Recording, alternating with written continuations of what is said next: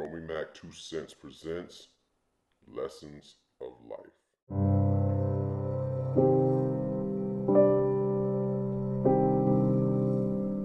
What up, world?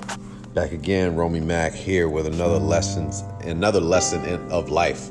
And um, for this one, we want to talk about don't take anything personal. So, what do we do? We take things personal.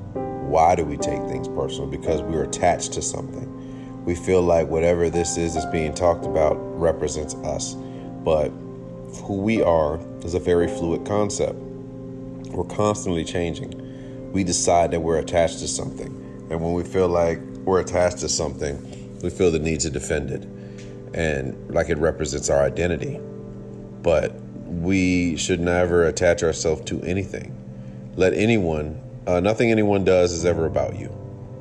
So taking things personal is, is is just how you feel about yourself, if you will.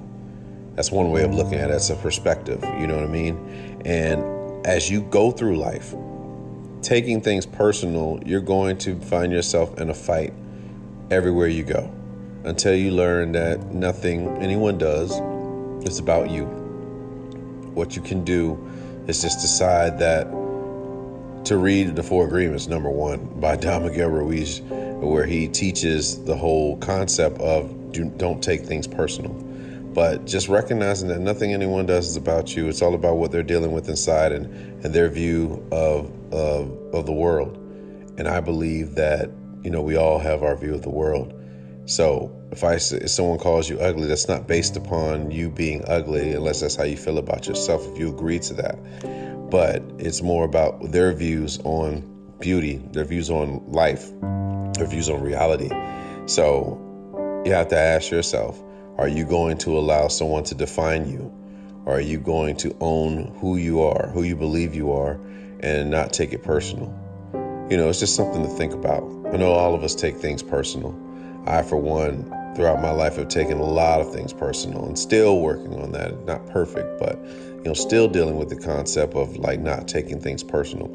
So it's that ego. The ego wants to defend itself at any time, but the soul knows that it just is. So you have to tap into your soul. The more you tap into your soul, the less you'll be responsive to um, bullshit and nonsense, really.